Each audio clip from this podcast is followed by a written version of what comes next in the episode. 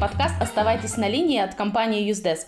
Мы тут говорим о поддержке клиентов и обо всем, что с этим связано. Сегодня с вами я, Катерина Виноходова, кофаундер Usedesk, и Максим Федоров, зам руководителя нашей команды саппорта. Слушайте нас в Google подкастах, Apple подкастах, Яндекс Музыке, ВКонтакте, Spotify и Казбоксе. Ставьте оценки и пишите комментарии, чтобы про нас узнало больше причастных к сервису людей. Сегодня у нас в гостях Алексей Багаев, операционный директор из компании DataLine, и Роман Обрядин, руководитель техподдержки той же компании. А мы поговорим о том, как выстроить саппорт так, чтобы это был повод для гордости, а главное, для чего. Давайте начнем, как всегда, со знакомства. Привет, ребят! Да, привет всем. Добрый день. А, расскажите нам про себя, про вашу компанию, как давно вы существуете, чем занимаетесь, с какими вопросами к вам приходят клиенты и так далее. А, смотрите, сама компания DataLine существует с 2007 года. Мы начинали с одного центра обработки данных. Сейчас у нас локаций очень много.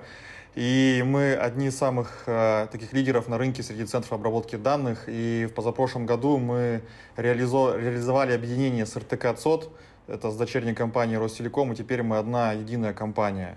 Э, вот. Помимо э, центров обработки данных, ну то есть что значит центр обработки данных? Это специально такое, такое помещение, э, такой приют для, для серверов, для услуги colocation. Когда заказчик размещает свои сервера, мы ему даем гарантированное питание, качественное охлаждение, вывод вот этого энергопотребления всего и качественный интернет. То есть, в общем, мы создаем такую микро, такую э, инкубатор для серверов, условно, да, если говорить. А, но помимо этого мы предоставляем еще и а, один из наших основных видов бизнеса, это инфраструктура как сервис, IaaS, это облачные вычисления. И вот это все, что можно вокруг этого там, предоставить, мы тоже все предоставляем. Это PaaS, это SaaS, это телеком, интернет-каналы, а, каналы передачи данных между точками где-то в Москве, не только в Москве, потому что мы сейчас в такой очень плотной коллаборации с Ростелекомом, и поэтому мы каналы можем предоставить, ну, в общем, в любую точку, наверное, не только России, но и даже за, за ее пределами.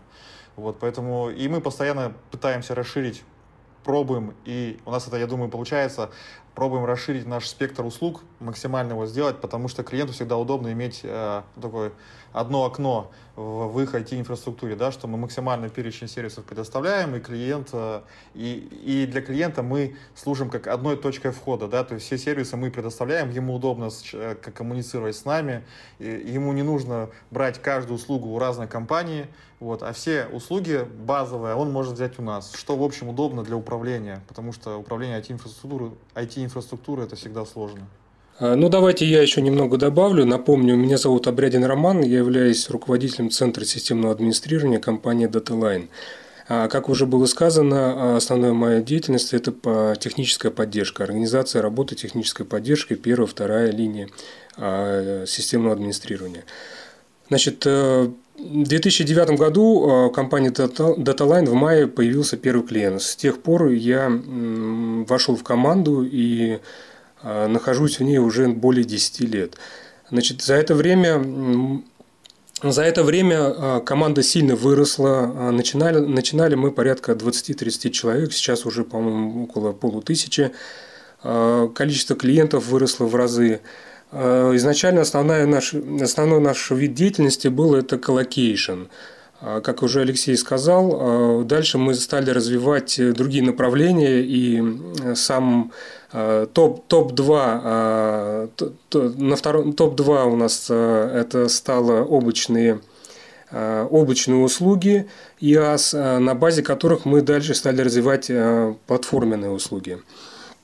На данный момент у нас порядка 18 ЦОДов геораспределенных по всей России. Но это об этом чуть, чуть позже. Вы сказали, что совсем недавно масштабировались, объединились с Ростелекомом. Э, расскажите, как вообще все это происходило, это объединение для вас конкретно? Э, что у вас поменялось глобально? Насколько вообще выросла команда? Как вы все это организовали? Как-то делали ли вы какой-то масштабный процесс унификации, как э, при объединении? Или все как-то происходило разрозненно? Значит, процесс объединения – это всегда тяжелый и долгий процесс. Даталайн вошел в состав а, группы компаний РТК ЦОД. А, это центр компетенции Ростелекома по а, облакам, по коллокейшену, по, перед... по системам передачи данных. Также в, в эту группу компаний входит, входит юрлица, занимающие разработкой программного обеспечения, а также аппаратно-программных комплексов. DataLine, DataLine входит в направление, которое занимается непосредственно дата-центрами, все, что с ними связано, и с публичными облаками. Безусловно, при объединении с группой компаний РТК ЦОТ у нас появились и дополнительные ресурсы, но также и появились дополнительные заказчики, увеличилось количество ЦОДов. Если я сейчас не ошибаюсь, это порядка 18 ЦОДов сейчас у нас. Значит, количество их увеличилось ровно в два раза. Было 9, сейчас 18. Особо, особо хочется отметить, что помимо роста количества ЦОДов у нас появилась еще а, геораспределенность. Ранее все наши ЦОДы располагались в городе Москва, а сейчас это и регионы, это Новосибирск, Екатеринбург, Домля, а также Санкт-Петербург. На данный момент команда технической поддержки, объединенная команда технической поддержки проходит процесс трансформации. Значит, этот процесс, он не быстр. Тут самое главное не поломать то, что имеем на данный момент. Это может сильно сказаться на уровне оказываемого сервиса заказчикам. Расскажите, как же у вас устроен саппорт? Э, так много у вас клиентов, так много сотрудников. Как же это все работает? Давайте начнем с самого начала. А, заказчик, э, заказчику требуется обратиться в саппорт либо с какой-то с каким-то запросом на обслуживание, либо, не дай бог, с каким-то инцидентом. Значит, э, заказчик, э, у заказчика есть единая точка входа, это почтовый, это либо почта, либо телефон. Все эти каналы связи, они приходят к, в службу технической поддержки DataLine. А, на, на передовой этой службы находятся а, операторы, группа операторов. Оператор принимает обращение от заказчиков, обрабатывает его, авторизует заказчиков – а, авторизует контактные лица а, заявителя и после этого а, маршрутизирует заявку, ну, создает заявку, выставляет параметры на основе тех данных, которые предоставляет заявитель, и маршрутизирует эту заявку в ту или иную группу, группу производства. Про группу производства вот Алексей упоминал, это, например, группа сети, либо группа виртуализации Microsoft, Linux и, и так далее. А, значит, на первой линии э, в этой группе имеются работают инженеры на первой линии. Инженеры первой линии э, принимают э, вновь пришедшую заявку группу, они производят ее, они читают ее, а, обрабатывают ее. Если это какая-то типовая операция, которой они э, готовы справиться по инструкциям, они ее выполняют. Если видно, что инцидент какой-то сложный, либо запрос на обслуживание выходит за рамки их компетенции, то им по регламенту необходимо эту заявку эскалировать на вторую линию. Значит, вторая линия у нас это инженеры, как правило, выросшие, выросшие с первой линии, это уже более опытные, работающие вот года и достаточной э, технической компетенции. Э, эти люди также подключаются к решению э, заявок клиентов. Ну, если даже и у них это не получается, то у нас всегда есть ведущие, ведущие старшие инженеры, которые формируют у них есть переходящая роль, роль инженера третьей линии, и всегда можно обратиться к ним. Ну, если даже инженер третьей линии не может помочь, то мы идем уже к вендорам. Первая, вторая, третья линия – это все, что касается IT-сервисов. Отдельно у нас существует еще группа дежурных инженеров, они работают непосредственно в ЦОДе, и, как правило, это все, что связано с услугой colocation. А, встретить заказчика на проходной, вынос, внос оборудования, а, заказать пропуск и тому подобное. А, также есть услуга удаленные руки. когда заказчик нет необходимости приезжать в СОД, чтобы выполнить какое-то действие со своим оборудованием, они могут обратиться на саппорт для того, чтобы э, с помощью рук дежурных инженеров выполнить то или иное действие. Насколько мы знаем, у вас есть еще такая специфичная роль в компании, как ТАМы. Э, расскажите поподробнее, э, что это за люди, чем они занимаются и как это расшифровывается. Да, с удовольствием расскажу про TAM ов. Но смотрите, какая история. Вот у нас подразделение IT-сервисов, оно преимущественно занимается эксплуатацией сервисов. Конечно, развитие там присутствует тоже, но базово это все-таки эксплуатация. И когда мы расширяем свой набор, пакет услуг, чем больше услуг, тем сложнее начинаем, начинаются вот эти все проблемы да, с управлением этих услуг. Например, у нас появляются клиенты, которые берут почти все услуги. Это может быть облако, colocation, интернет, там, хранилище S3, как база данных как сервис. И представляете, всем этим надо управлять, все это надо соединять в одно едино, чтобы это все работало и работало с нужным заданным качеством.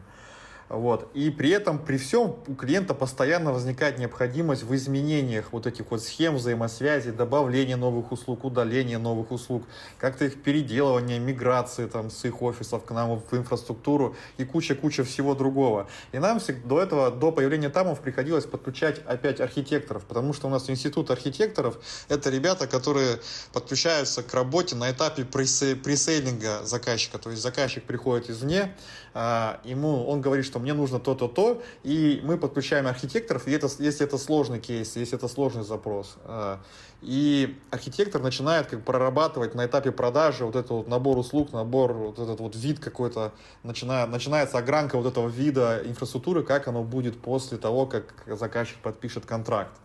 Вот. А когда уже заказчик в эксплуатации, когда уже продажа совершена, и возникает какая-то необходимость комплексного изменения, нам приходилось снова подключать этих архитекторов, а при этом э, нужно было потратить время этому же человеку, этому же архитектору для понимания, а как сейчас у него есть, потому что он уже отошел, он на этапе продажи подключался, но прошел год или полгода, какое-то время уже, и человеку надо опять э, изучать всю инфраструктуру, чтобы предложить какие-то изменения, чтобы провести все это бесшовно, без, э, без сучка, там, без проблем в общем-то.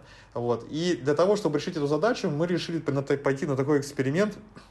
И, по сути, там, забегая вперед, скажу, что это, в общем, успешный эксперимент. Два года назад мы решили рассмотреть такую возможность, когда мы берем там, среднего инженера или ведущего инженера, который обладает достаточно определенными там софт-скиллами, который, которому хочется общаться с внешним миром, так сказать, э, с заказчиком, да, и мы говорим, что ты 30% времени теперь будешь, э, будешь уделять вот этому конкретному заказчику. То есть мы берем одного инженера, проводим с ним собеседование, отбираем его, как-то обучаем, и дальше мы его прикрепляем к одному из наших комплексных заказчиков. То есть у нас есть там список заказчиков, которые прям совсем-совсем комплексные, и при любом изменении требуется подключать там много людей. И вот чтобы этого не делать, мы берем инженера, закрепляем за этим заказчиком, и он его постоянно, на постоянной основе ведет, ну то есть в тех, по техническим вопросам. То есть это и называется Technical Account Manager.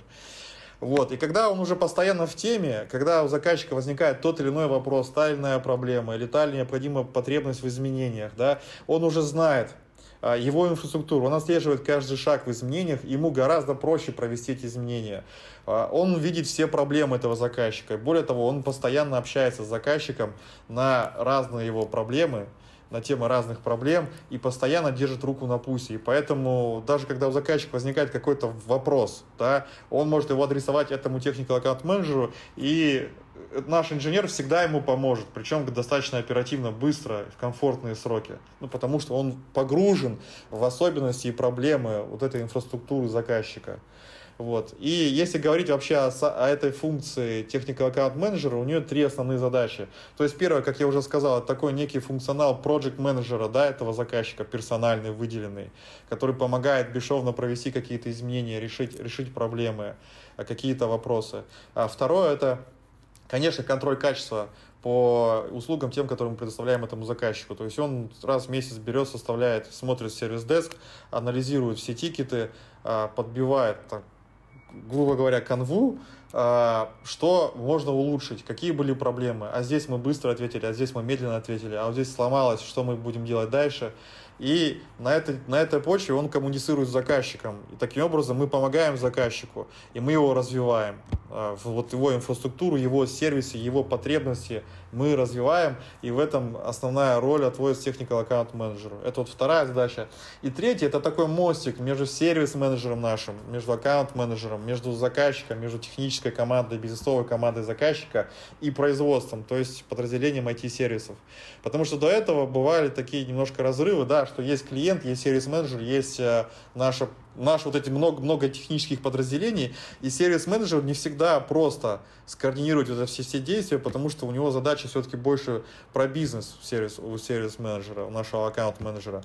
А вот когда там еще добавляется в эту схему техника аккаунт-менеджера, то получается достаточно прикольно. И вот уже спустя, по, по истечению двух лет у нас порядка 20 человек имеют такой функционал, 20 инженеров, которые помогают там, 20 нашим топовым заказчикам а, развивать свои сервисы, да, вот мы развиваем, помогаем экосистемы развивать заказчиков. И э, еще основная такая прикольный бонус э, от, этого, от внедрения этой функции, то, что э, техника Account позволяет как-то нам выявлять какие-то потребности заказчиков, даже те услуги и потребности, у которых сейчас мы не можем предоставить ему. Вот в, в перечне наших услуг, например, этой штуки нету. И техника Account поднимает флаг, говорит, вот, ребята, есть тут такая потребность у заказчика, у нас такого сервиса нет, чем можем помочь. Вот. И мы начинаем все, все думать, как нам помочь. Да даже бывает доходит до того, что мы внедряем какой-то новый тип услуги, который потом с удовольствием потребляет еще ряд заказчиков, э, не только вот этот заказчик, у которого был там. Э, вот. Вот, наверное, это вот эти три основные вещи, которые делал там. Э, он реализует. Вот еще раз повторю, что особенность этой штуки то, что инженер тратит какое свое время. Мы примерно говорим, ну, понятно, примерно, мы не можем точно ему сказать, примерно 30% своего времени рабочего он уделяет этому клиенту в рамках функционала этой функции ТАМа. Остальное свое время он работает в своей системной группе по своим задачам э, инженерским. И таким образом еще же есть другая сторона, мы позволяем ребятам попробовать себя в какой-то другой ипостаси, э, да, что вот он был инженером-инженером, он больше работал как бы внутри, да, с техникой, а здесь у него есть отличный шанс попробовать себя и показать свои софт-скиллы. Ну, то есть софт-скиллы — это коммуникация, навыки презентации, навыки какой-то координации, навыки project менеджмента, да, а это позволяет, не отрываясь от своей текущей базовой истории какой-то, не выходя сильно из зоны комфорта своей, попробовать себя в новом направлении и посмотреть, а как же я вот в этой роли, как я в роли менеджера технического, да, потому что прикольно, потому что, что у него есть бэкграунд технический, он действующий инженер, ему проще всегда наладить коммуникацию с инженерами, с техническими командами клиента, потому что, ну, они работают на одном языке, они общаются на одном языке, и им всегда проще. Вот. И это в целом позволяет нам да, повысить клиентоориентированность э, по этим заказчикам, потому что ну, это прикольная штука. Слушай, у меня в связи с этим два вопроса. Первый, как вам удается найти вот таких софт-скилловых ребят, потому что ну, существует миф о том, что технические специалисты, как правило, интроверты, они совсем не хотят общаться с клиентами. Вот как вам удается выявить, кто действительно хочет, кто может это делать? Даете ли вы какие-то, может быть, обучающие курсы для них? Вот насколько есть вообще проблема найти таких, кто там хочет поговорить с клиентом по телефону? Отличный вопрос, очень, очень интересно. Мы сами с этим столкнулись, и у нас были опасения на этапе старта пилота, вот эксперимента, да, как, как, как так, как у нас получится. Но первое, что мы сделали, это мы, естественно, всех спрашиваем, ребят, и вновь прибывших, и текущих, а не хотите ли попробовать? То есть мы их держим в курсе, да, что есть такая программа, есть такая функция, и двери всегда для всех открыты туда. Вот, и когда только инженер проявляет хоть какой-то первый интерес, да, к этой истории, мы его сразу берем в оборот. Ну, то есть, если он сам проявил инициативу, значит, ему интересно, но одновременно ему страшно, непонятно, некомфортно и так далее. То есть, как только мы замечаем этот самый первый там, ветерок, да, дуновение, что ему интересно, мы его берем в оборот, сразу начинаем с ним общаться, а, есть четкое понимание, что от него требуется, какие навыки требуются. И дальше, если у нас там все окей, если человек изъявляет желание, ему хватает в том числе и хард-скиллов, и есть какие-то загадки в софт, задатки в софт-скиллах, то мы, конечно, его запускаем в программу обучения. У нас есть программа обучения, так и внутреннего, так и внешнего. Вот сразу мы начинаем тренировать ребят в ораторских, э, в, ора, в, навыках публичных выступлений, да, ораторское искусство, потому что это, в общем, основная история, по которой он может всегда свободно рассказать презентацию, как в онлайн режиме, как и в офлайн режиме, как в конф-коле да, это вот какая-то вещь такая, которая заставляет все-таки человека немножко встрепенуться и э, намекнуть ему, что помимо там кода какого-то, техники, есть что-то еще, мир вокруг, есть люди, и с ними было бы неплохо коммуницировать. Естественно, мы им объясняем, что это всегда полезно, если вы даже там не свяжете свою жизнь с какими-то менеджерскими скиллами, а вы будете всегда там инженерами, то всегда это вам все равно понадобится, потому что вы общаетесь с другими отделами, вы общаетесь внутри отдела, и вы, и у них есть же еще такая история, у них есть роудмапы, там, карьерная лестница, он может там повернуть немножко там в сторону менеджера, а может остаться в технике, но у него есть там в технике, он тоже может дорасти от младшего инженера до архитектора в компании. Архитектора причем в двух разных местах. И вот чтобы быть уже архитектором, конечно, необходимо обладать навыками коммуникации развитыми, потому что, ну, архитектор, да, он должен собирать информацию, анализировать, как-то предлагать варианты решений, утверждать их, и это все общение. Ну вот, наверное, как-то так. Есть еще у нас методики там саппорта, да, тамов. Э, вот что получается, что не получается. Если не получается, мы разбираем проблему, как-то там пытаемся выявить какие-то причины. Иногда даже вот эти причины могут быть распространены на других тамов, и мы корректируем вот эту всю программу развития. Давайте я добавлю еще один, еще один момент, что тамы нам существенно помогают э, при оказании технической поддержки. Часто запросы Обращение к заказчиков содержит довольно-таки неформализованный вид. И чтобы разобраться с тем, что же у заказчика случилось, какая у него проблема, беда или какой запрос от него пришел, иногда и опыта ведущих инженеров недостаточно. И мы э, в таких случаях обращаемся к нашим тамам. Благо, э, у каждого такого глобального, большого, сложного, комплексного, как Алексей сказал, заказчика, у нас практически у всех у них есть тамы, которые и помимо всего прочего, скиллов софтовых, хардварных, они еще, как правило, выбираются а, с таким а, учетом, что а, чем, какой, какой больше, какого больше продукта, услуг у заказчика куплено, соответственно, кто, кто, эти, кто большую часть услуг администрирует, какая группа, из этой группы и там также выбирается и там. То есть он максимально погружен в Э, в техническую в технические аспекты заказчика. То есть, если, например, у клиента куплено много сетевых услуг, то, как правило, там это инженер из сетевой группы. Если у заказчика куплено очень много там, услуг э, по безопасности, то там обычно э, является инженером группы безопасности. А, в таком роде. И, как правило, а, в таких ситуациях, когда требуется понять все-таки, что же а, в запросе от заказчика, что же заказчик от нас хочет в данном моменте, или что за проблема у него возникла, мы подключаем тамов. И это очень сильно облегчает жизнь. А расскажите нам, как вы вообще общаетесь с заказчиками, как у вас этот процесс происходит, и главное, в каком формате. Вы уже сказали, что вам там и те же помогают как-то организовать этот формат, но как э, формат происходит, строится со стороны поддержки, потому что э, ну, тема у вас довольно сложная, техническая. Как у вас э, этот процесс вообще настроен? Может быть, как вы обучаете своих э, сотрудников? С технической точки зрения общение с заказчиком в большинстве случаев происходит через нашу систему ITSM. Это система сервис-деска. Э, система э, позволяет вести диалог в самом интерфейсе с точки зрения инженера, а заказчик получает почтовые сообщения – Э, как правило, этого достаточно. Иногда возникают ситуации, когда э, либо, либо высокая срочность, э, либо ну, никак мы не можем найти общий язык в переписке, тогда,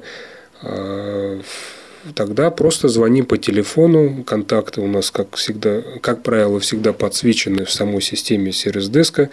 А, от заявителя. С ну, заявителем мы можем связаться, либо мы связываемся с заявителем через сервис менеджера, либо ТАМа.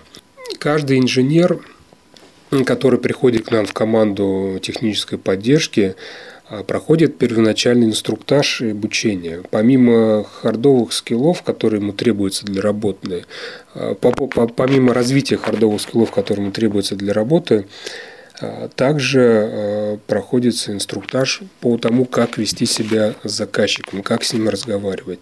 У нас есть э, небольшая памятка, которую мы показываем инженерам в которой отражены основные моменты. Например, всегда нужно отождествлять себя как, э, как часть компании. Заказчик, когда обращается в техническую поддержку к конкретному инженеру, он обращается к компании, а не конкретно к какому-то инженеру. Ответы типа «я не знаю» э, запрещены. Если инженер сам не знает, он не должен об этом говорить. У него всегда есть, э, всегда есть лесенка эскалации, по которой он должен пойти. Это описано в регламентах и процедурах. Э, если вдруг инженер понимает, что заявка, например, ошибочно смаршрутизирована на него, он также не должен об этом говорить. Помимо всего прочего, ну, банальные вещи, как вежливость, Э, нельзя грубить, э, всегда, быть, всегда улыбаться, быть вежливым, э, вне зависимости от сложившейся ситуации. Если вдруг градус напряжения растет, то всегда можно взять паузу и связаться с сервис-менеджером для того, чтобы обрисовать сложившуюся ситуацию. Также помимо коммуникации есть набор правил, который, ну не правила, скажем так, набор рекомендаций, которые Э, человек должен использовать при при работе э, с заявками заказчиков, ну, например, типа лозунг «Видишь повод, эскалируй», э,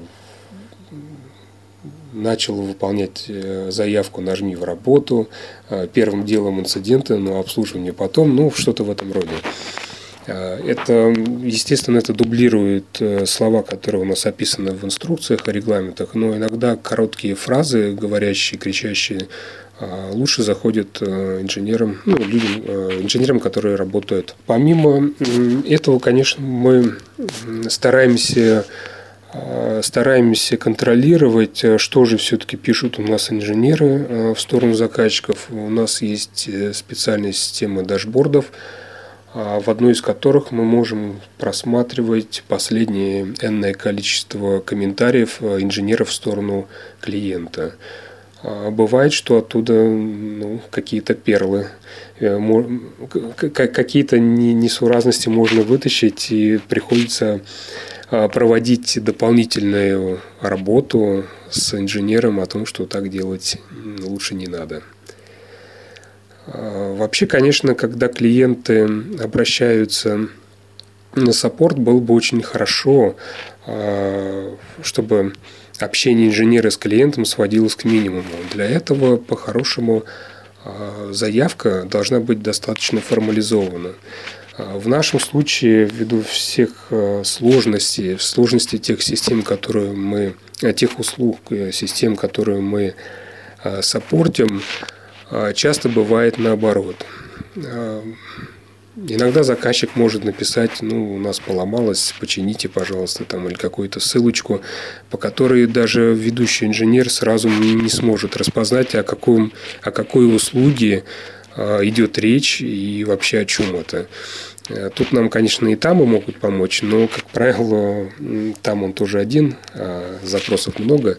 А приходится вести коммуникацию. Это тем самым отсрачивает срок выполнения заявки, к сожалению. Поэтому можем поделиться, скажем так, неким лайфхаком, как сделать так, чтобы ваше обращение было выполнено максимально быстро. Э, чтобы, э, скажем, помочь нам быстрее и качественнее обработать э, запрос, желательно указать в нем номер договора, по которому вы, в рамках которого вы обращаетесь, и услугу, по которой вы обращаетесь. Дело в том, что у нас у некоторых заказчиков может быть несколько, привязано несколько договоров, и к каждому договору привязано энное количество, причем разных услуг. И чтобы правильно идентифицировать ту или иную услугу, чтобы правильно самоштизировать заявку, а, нам требуется эта информация по номеру договору и по услуге на входе. Конечно, а, бывают э, случаи, когда какие-то ключевые ключевые слова, фразы в самом обращении, они подсказывают нам, и мы можем в большинстве случаев в таких ситуациях распознать, что же это за услуга, и мы маршрутизируем заявку правильно. Но когда это явно указано, это прям существенно облегчает жизнь. Так что, уважаемые заказчики, по возможности при обращении в службу технической поддержки указывайте номер договора и услугу, в рамках которой вы обращаетесь. Это плюс 10 к скорости выполнения и плюс 20 к качеству выполнения. Да, здесь я на самом деле тоже согласна, потому что а, кроме того, что поддержка должна быть хорошая, ну и клиенты тоже а, хорошо, если Э, помогают поддержке решить их вопрос. А расскажите, пожалуйста, какой-нибудь кейс, э, может быть, интересный из вашего опыта, э, необычный, нестандартный, когда удалось помочь клиенту? Давайте я расскажу вам про кейс, когда к нам пришел тестовый заказчик потестировать услугу, облачную услугу IaaS. Значит, после непродолжительного тестирования, это, по-моему, было, может быть, неделю или две, а, мне приходит информация, что заказчик, потенциальный заказчик оставил а, не очень хороший отзыв и ушел. Я попросил с ним связаться, мне помог в этом сейл, который с ним работал. С заказчиком я побеседовал, мы довольно-таки долго беседовали, наверное, минут 30.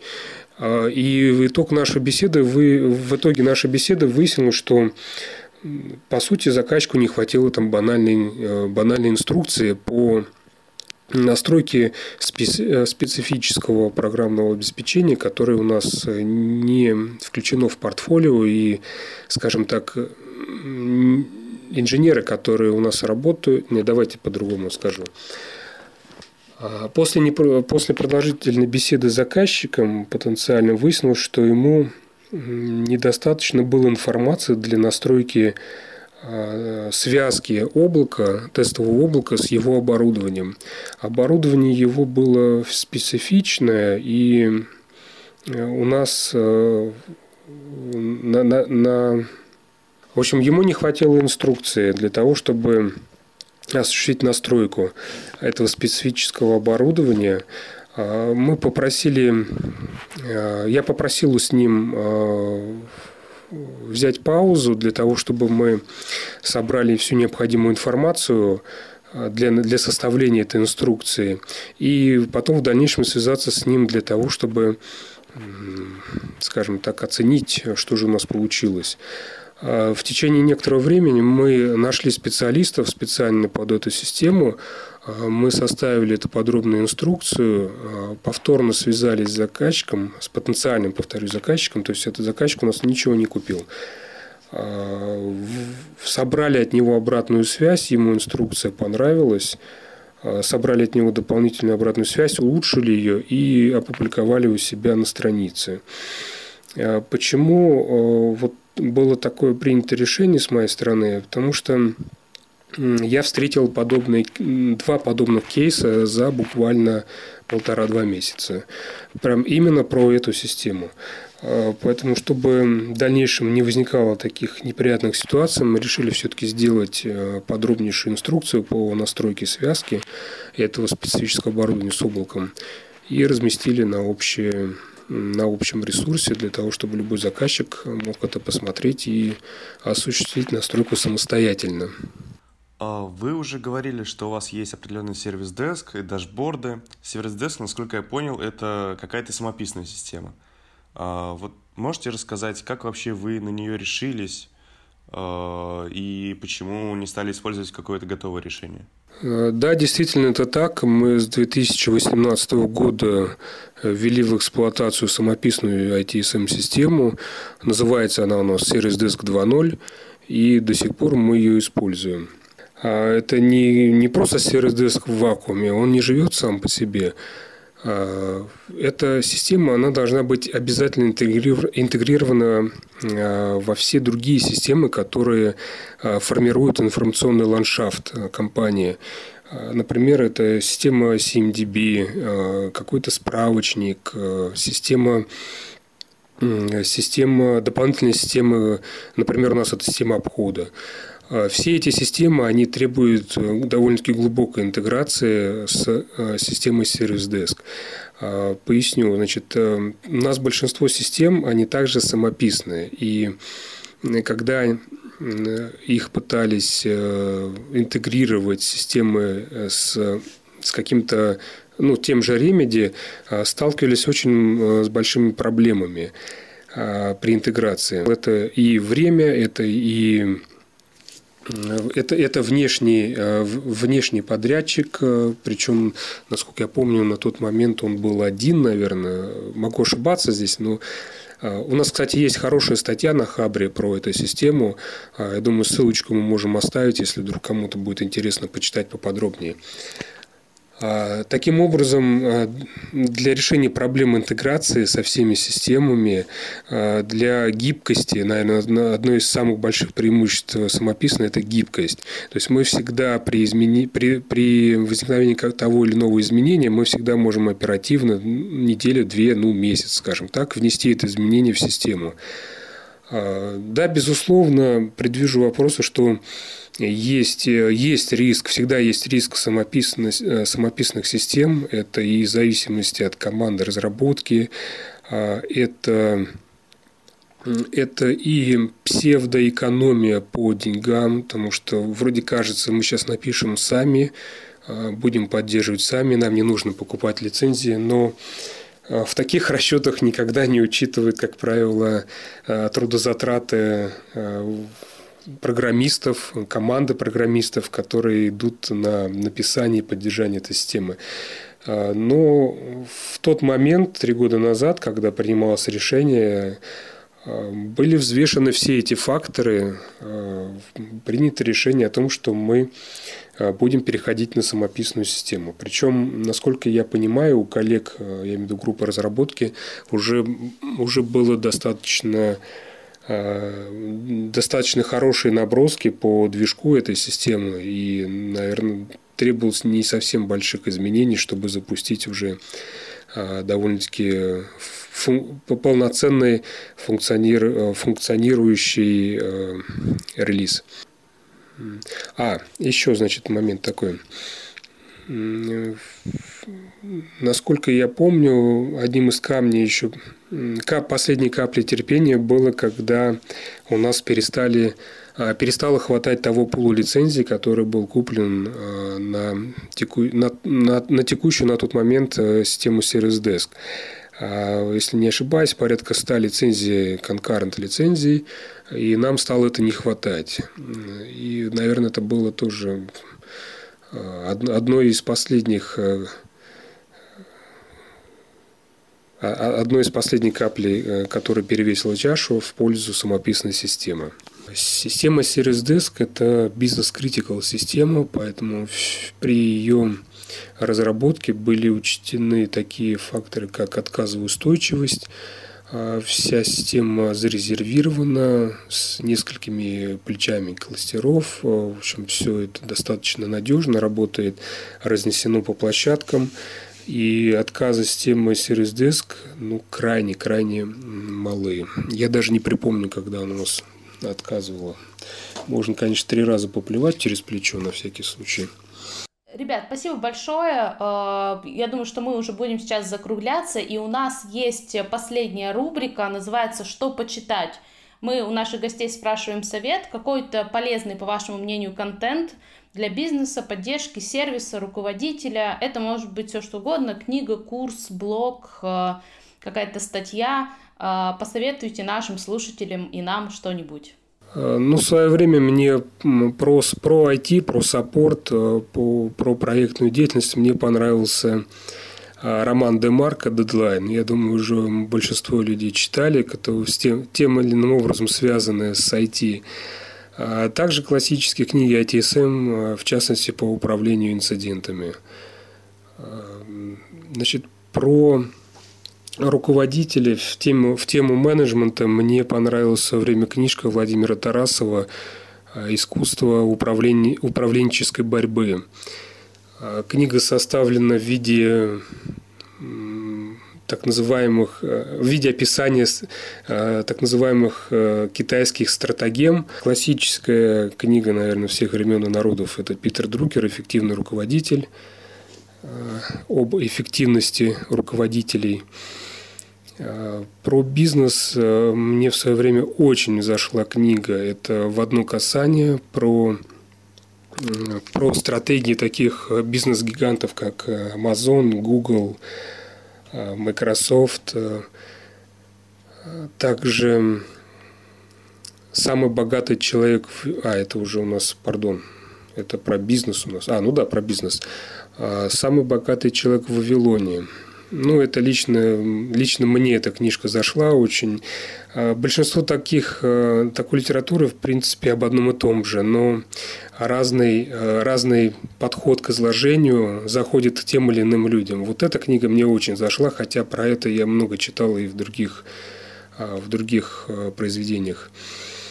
А, недавно прочел книжку про нескучные финансы. Это прям очень зашло мне.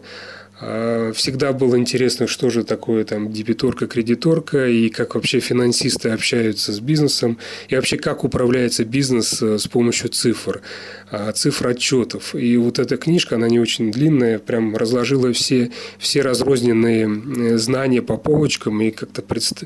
уже, уже сложилось некое такое четкое понимание, что есть что, какие там виды прибыли бывают, чем выручка отличается от прибыли. В общем, ну, очень интересно, мне очень понравилось. Андерсона. А, давайте еще про один момент, давайте еще про канал вот скажу, YouTube канал. А, значит, а, наш коллега, а, он у нас сейчас не работает, но с нами был некоторое время назад в группе Microsoft, начал вести канал по администрированию систем на базе Microsoft Windows. Э, этот канал называется Train IT Hard на YouTube. Мы обычно туда отправляем инженеров э, первой линии группы Microsoft для обучения, для саморазвития, для получения нужной информации. То есть довольно-таки э, систематично, структурированно выложена информация, очень хороший очень хорошая подача, а, есть видео, ну, это, в принципе, есть видео все, да, записи с экрана, и очень полезно. Большинство людей, которые это все просматривают, я даже в свое время тоже это смотрел, а, очень полезно, рекомендую. Спасибо большое за диалог, очень интересно, спасибо за а, советы, книг нам насоветовали на целую библиотеку. Будем ждать вас в гости еще к нам. Спасибо вам тоже большое. До свидания. Пока.